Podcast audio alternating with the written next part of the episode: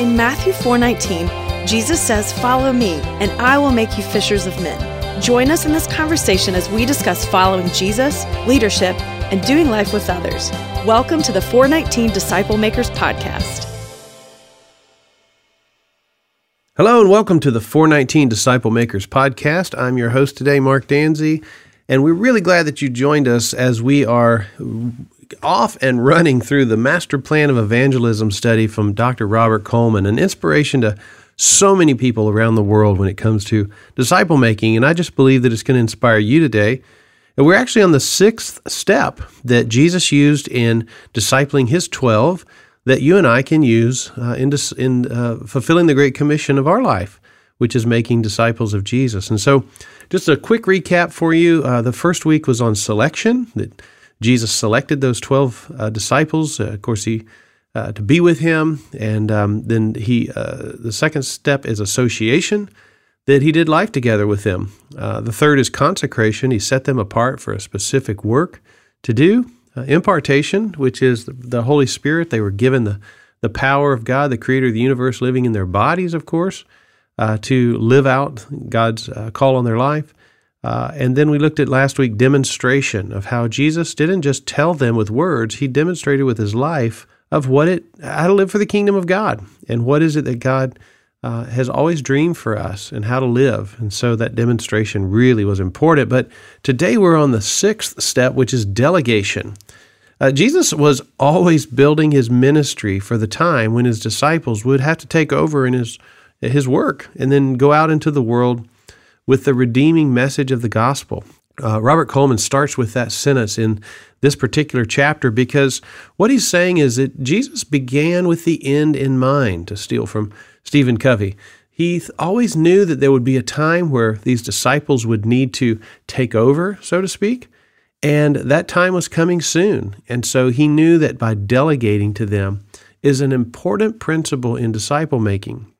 And so the scripture that drives us here at, at 419 is literally Matthew 419 which says, Follow me, and I will make you fishers of people. And so we like to break that down, and I just wanted to share with you. Now, if you're driving, uh, don't don't take this literally here. Don't do this, but uh, if you're if you're able to, uh, just kind of reach up and tap yourself on the head and realize that on follow me, that's an intellectual decision.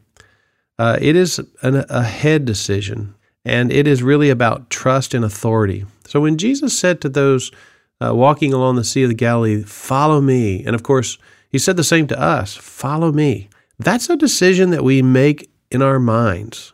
We one day literally decide, okay, I've tried life my way. I've tried it to figure out uh, how, how to do all this on my own, but now I'm going to follow him. And when we do that, it is an intellectual decision, it's a head decision. The second part of that verse is where he says, I will make you. This is a heart decision. Just tap yourself right on the chest uh, and realize that this is a heart decision. Now, when we say heart, we're not literally talking about the palpitating muscle in the center of your chest pumping blood through your body. Uh, it's more of, uh, of an essence of who you are, your personality, uh, kind of your mind, your will, and emotions, the heart. And the scripture is not silent on the concept of heart, of course. But when he says, I will make you, he's talking about transforming our heart the affections of our heart, the focus of our life. Uh, is, this is an emotional decision. It's a decision of passion for us that God is doing a new thing in my life and I don't have to live the same as I always have. God's changing me from the inside out. And so when we make the head decision to follow Him, then the heart decision comes along, which is transformation of our lives. And then at the end of that verse, that very short verse, Matthew 4:19, he says, and I will make you fishers of men or fishers of people. This is the hands. This is about spiritual reproduction. This is about doing something with our life. It's about serving. It's about sharing. It's about growing the kingdom. And so you can see right there in that one verse, there's these three main components the head, the heart, and the hands. It's an intellectual decision to follow him. It's a transformational process when he makes us. And then the spiritual reproduction is given to them from the very invitation. Now, this is kind of different from a lot of the things that that maybe you and I have experienced in that we think that following believing in Jesus is just kind of a head decision. But if it goes from our head to our heart, it's going to go to our hands. It's going to go to our feet, and we are going to begin to spiritually reproduce our life in the life of others. That's what it means to serve and to share and to grow the kingdom. And so the patience with which Jesus brought this out to his disciples, I mean, it reflects on uh, his consideration for their ability to learn, doesn't it? He, he was never premature in his insistence on action. In other words, he doesn't start off in the very beginning of discipling these 12 with these high expectations that they would immediately begin to reproduce. No, Jesus was a realist. He understood that it was going to take time for these people to be ready. And he understands that about us too. The question is is how much time? I mean, for some of us, we've been in the church half of our life or maybe three fourths of our life, and we're still not spiritually reproducing in the lives of others. So for us, I would say it's time. Uh, for others, maybe you're new to the faith, and it's really time for you to grow in your faith and get to know the Lord so that you'll have something to pass along. But when we look at Jesus' method here, it was to get the disciples into a, first a vital experience with God, number one, and then to show them how God worked before telling them uh, that they had to do it. So he didn't say, hey, the greatest part about this is knowing God is going to be that now you're going to be working for God. No, not necessarily. It was about the vital experience with God first before he began to delegate to them uh, on how to uh, to go and change the world, how to bring the kingdom of God on earth. And so basically the disciples just kind of watched him for a year or more. Isn't that interesting to think about? Jesus is doing life, he's teaching, he's praying, he's doing all these things and the disciples are just kind of front row seat, you know? And they're watching and they're hearing and they're learning. But the heavy, heavy obligation to go do that doesn't come from over a year into their lives, into their following of Jesus. But nevertheless, he kept the vision before them uh, by his activity. And in his call again to the to these four fishermen, he reminded them that following him was to be fishers of men. And so when you think about it, he didn't lay a heavy burden on them at first, but yet it was obvious in him and in the life that he was living. And so in in, in Mark 117 and in Luke 5:10, if you're taking notes, um, he talks about it, but it doesn't say uh, that they did much about it. So he kind of he kind of takes these fishermen and he he gives them an expectation but even with that expectation, we don't see in Scripture where they actually did anything much, but just kind of hanging around him and at his beck and call. And so even after they were formally ordained a few months later, uh, in Mark 3.14 and in Luke 6.13, uh, they still show really no evidence of doing this evangelistic gospel redeeming work. They were just kind of there. I can remember the first group I ever led. I, would heard the message of disciple making. I had been in a discipleship group, and I finally said, "I'm going to do this. I'm going to lead a group of of men." And so I, uh, God gave me six guys, and we put it together. And you know, I did not know what I was doing. we were together for three years. We prayed a lot. We shared a lot of scripture. We went through some content. We grew together as really good friends. Went on a hike or two. Um, but I can honestly say at the end of that, uh, none of those men really went out and then got their own group of disciples and multiplied. I, if because of my being naive, I thought maybe it was something I'd done wrong or that kind of thing. But you know what? I've watched these men over the years, and they've done such good ministry. Uh, actually, uh, one of them now has their own group, and others are involved in different types of groups and different types of ministry. One of them, as I speak right now, is in Nepal on a mission trip. And so I don't want to underestimate the the timing that it takes for folks to answer that call for themselves. It took me 15 years of ministry before I ever sold out to disciple making. And so, um, you know, I don't know where you're at, but I want you to be encouraged today. I do not want you to be discouraged. That uh, the the call is there, the invitation is there, and the timing will come for us to step into that. And maybe the timing for you is today. Who knows? But by the time that Jesus began his third general tour of Galilee, so to speak, in Mark 6, um, he realized that the time had come when his disciples could join him more directly in the work. I mean, they had now seen enough to at least get started. And so there was a time in his disciple making where Jesus started delegating to those disciples.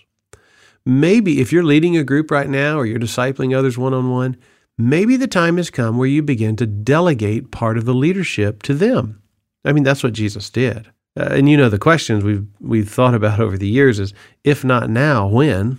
If not here, where? And if not you, who? And so maybe the Lord is calling us to not only just lead, but now to begin to give away that leadership through this principle we see from him in delegation. I mean, he gives them some instructions before delegating to them the mission, and it's a framework for you and I as well. And so let's talk about some of those basic principles that Jesus employed, and maybe we can as well. Now, the first one is that he reaffirmed his purpose for their lives. Go and preach the kingdom of God and to heal the sick. Matthew 10, 5 through 6, he tells them to go to the lost sheep of Israel. Now, for those of you that, that know Scripture pretty well, you'll remember that in Matthew 10, he tells them to go to the lost sheep of Israel. But in Matthew 28, later, 18 chapters later, he's going to drop a bombshell on them when he says, Now go into all the world. That was huge because the original assignment was to just go to the house of Israel. Well, that was pretty small considering the size of the world, but he knew they needed to start somewhere and he delegated them there. It's kind of beginner, so to speak. But he didn't stop there. He knew that, that his plan was evangelizing the entire world so that the whole world would know that God loves them and has a plan for their life. And so this Matthew 10 verse is, is very interesting. We'll kind of stay in this uh, as we look at this framework. Uh, and it was about the kingdom of God. Uh, we I know a man named Aaron Niequist, and he's, he's written a couple of great books. He's a worship leader. He's really a wonderful, wonderful Christian man. And, and he said one time in a group I was in with him, is the kingdom of God is like a river, and its current is leading toward the redemption of all things. So just jump in. The current will take us. The kingdom of God is like a river, and its current, think about that, is flowing toward the redemption of all things the things in your life that have been good, the things in your life that have seemingly been bad or heartbreaking or discouraging, God is redeeming all that slowly but surely. And that is the message of the gospel that we are to take into the world. God is still in control, God still has a plan, and the, the current of the river of God, the kingdom of God, is flowing toward total redemption. Man, that is good news. He reaffirmed them of this very, very purpose of their lives. The second thing is, is that he f- said to find like minded people in the area to stay with.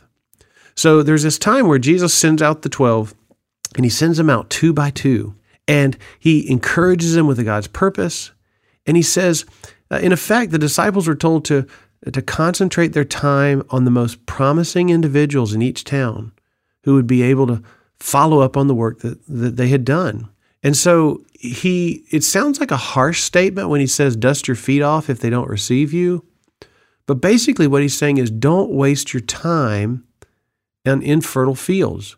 Don't waste your time in places that are going to reject you. And you should be able to have a sense of who is like minded, who's hospitable, who's caring, who's, who's interested. And so, as we're discipling others too, this is a very important principle, man. Listen, we have limited time. It's a it's a commodity that we don't know how much we have, but we know it's limited. And if you're like me, I don't want to spend I don't want to waste my life. I want to spend my life with absolute purpose and the purposes of God. And so this is what he's saying when he says find like-minded people to stay with in your area, those that'll invite you in. Um, they needed these people to follow up on their work. And uh, this was to receive priority over everything else. Because think about it when they left that town, what would happen to the message? Well, they would need to be carried on. And so Jesus puts this principle into place.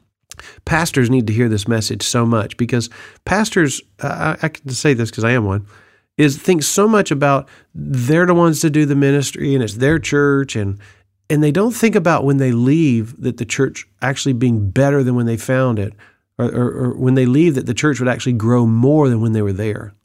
But biblical leadership is about that. It's about the follow up work once the leader is gone. Jesus knew it. That's why he delegated to the 12. And we pastors need to realize that too. It's time to start equipping the saints to do the work of the ministry, Ephesians 4, and then give it away. He also told them to expect hardship. Matthew 10, 17 through 18. I like this. He says, Since a disciple is not above his master or a servant above his Lord. Listen, if Jesus was given a hard time, then why do we expect that for us it's going to be a picnic? And Jesus calls us aboard a battleship, and we get disillusioned when there's no buffet or recreation time. I, mean, you've heard this analogy before probably, but the church is not a cruise ship, it's a battleship. If you think about the differences there on a cruise ship, it's all about, you know, you, it's about you and your entertainment, and you sign up and you get you know, gorged on food and all kinds of activities, and then you pass out at, at the end of the night because you're so exhausted, and you get up, and tomorrow is all about me. Well, if you think the church is that, you're sadly mistaken. No, the church is like an aircraft carrier. It's on a mission. It's on a purpose. Uh, it's about training. It's about camaraderie. It's about fellowship. It's about work. And this is what Jesus was telling them. You better expect this to not be easy or else you're going to be disillusioned. I mean, it wasn't easy for him. Why would we think it would be easy for us? The most disgruntled people that I know, Christians that I know, are the ones who come to church expecting for it to be a cruise ship mentality versus a battleship or an aircraft carrier mentality. And so the aircraft carrier is about you know us coming, uh, uh getting together, getting equipped and inspired, encouraged, so that we can be launched out into a world that's dark and needs to know the good news of Jesus Christ. And so he never let his followers underestimate the strength of the enemy, nor the natural resistance of self serving people to his redeeming gospel. You know, Jesus kept this in front of them. He said, This is going to be hard. Expect this. But in the end, trust me, God prevails. Be encouraged today by that. He also reminded them of the divisive nature of the gospel. You know, when you start speaking the truth of God and people who are holding out on God are not going to be happy. I mean, if they thought this was going to be easy before, they were assured it wouldn't be now because Jesus said in Matthew 10 34, Don't think I came to bring peace, but a sword. Anyone who loves their parents or their children more than God isn't worthy of the kingdom of God. Wow. This is one of those verses that's really hard to read and explain. That we think of Jesus as a, you know, with a lamb on his shoulder and a halo above his head, and he's walking about an inch off the ground, and and he says, "I didn't come to bring peace, but a sword." Now, this doesn't mean that we're to be militant. This doesn't mean that we're to go out and just be offensive or abrasive. No, what he's saying here is that the true essence of the gospel is a divisive message. If you stay true to the message of the gospel, it will divide allegiances. Listen, I have a, a wife that I love dearly. I have four children that I love dearly and now a grandson. And the worst thing I could do is to put them above God. My wife and I have this little joke. I say to her, honey, you know you're number two in my life. And she says the same thing. God has to be number one. And this message of the gospel is that if you love your parents, this is from Jesus, Matthew 10 34 or you love your children or you love your grandchildren more than God, then you're not worthy of the kingdom of God. That is a hard message, but Jesus tells them this as he's delegating them to go out to be his hands and feet. And so Robert Coleman says that they were going forth with a revolutionary gospel, and when it was obeyed, it affected a revolutionary change in people and the society. So, the message of the true gospel, if you don't water it down, can be a divisive message, but the central message is that we put God first and then everything else second. Matthew 6:33 Seek first the kingdom of God and his righteousness and then all these other things will be added to you. You can have a lovely uh, marriage and lovely children and lovely grandchildren and hobbies and friends and you can have all this stuff, but God has to be number 1. And so Jesus was making the point that the mission of the disciples was no different, or the method no different from his own. He gave them the example, now he gives them the authority, and then he gives them the responsibility through this principle called delegation. I remember when I first became a believer, uh, my spirit was just strengthened on the music of Keith Green. Now, I'm really dating myself there, but Keith Green was like John the Baptist with a piano. And I was a young believer. I knew nothing really. Except God must have a better way than the way I've tried to figure out life. And Keith Green, I remember him saying these words between songs at a concert. He said, We are responsible for this generation of souls all around the world. The last generation is not responsible for this generation. The next generation is not responsible for this generation. Guess who is? Folks, we are. If you're listening to this right now, you and I are responsible for this generation of souls. And Jesus knew uh, that the only way to reach this generation, to reach the world with the message of the gospel, was through this disciple making process. And so he sent them out two by two in Matthew 11. They went. That's the amazing part of the story. He sent them out, and guess what? They actually did it. a few months later, uh, the 70 then were sent out, two by two. So think about it. That's 35 pairs sent out a few months later in Luke 10 1. Uh, plus the four pairs of disciples, that's 39 pairs that Jesus is already in a, say, just a, a very short time of, of discipling with them, is already sent out 39 pairs. Now, that's interesting because he also gave 39 parables. And parables are earthly stories about a heavenly kingdom. 39 parables in Scripture, and he sends out 39 pairs to explain the kingdom of God. I just think that is so interesting. And it all happened through delegation. And so, even after the resurrection, Jesus told them before ascending to heaven on several occasions uh, to go out and do the work. Uh, he told them when he met Thomas in the upper room, uh, at the lakeside breakfast uh, on a mountain in Galilee. And today, Christian disciples are sent men and women. God is a sending God. My question to you today as we wrap this up is where is God sending you?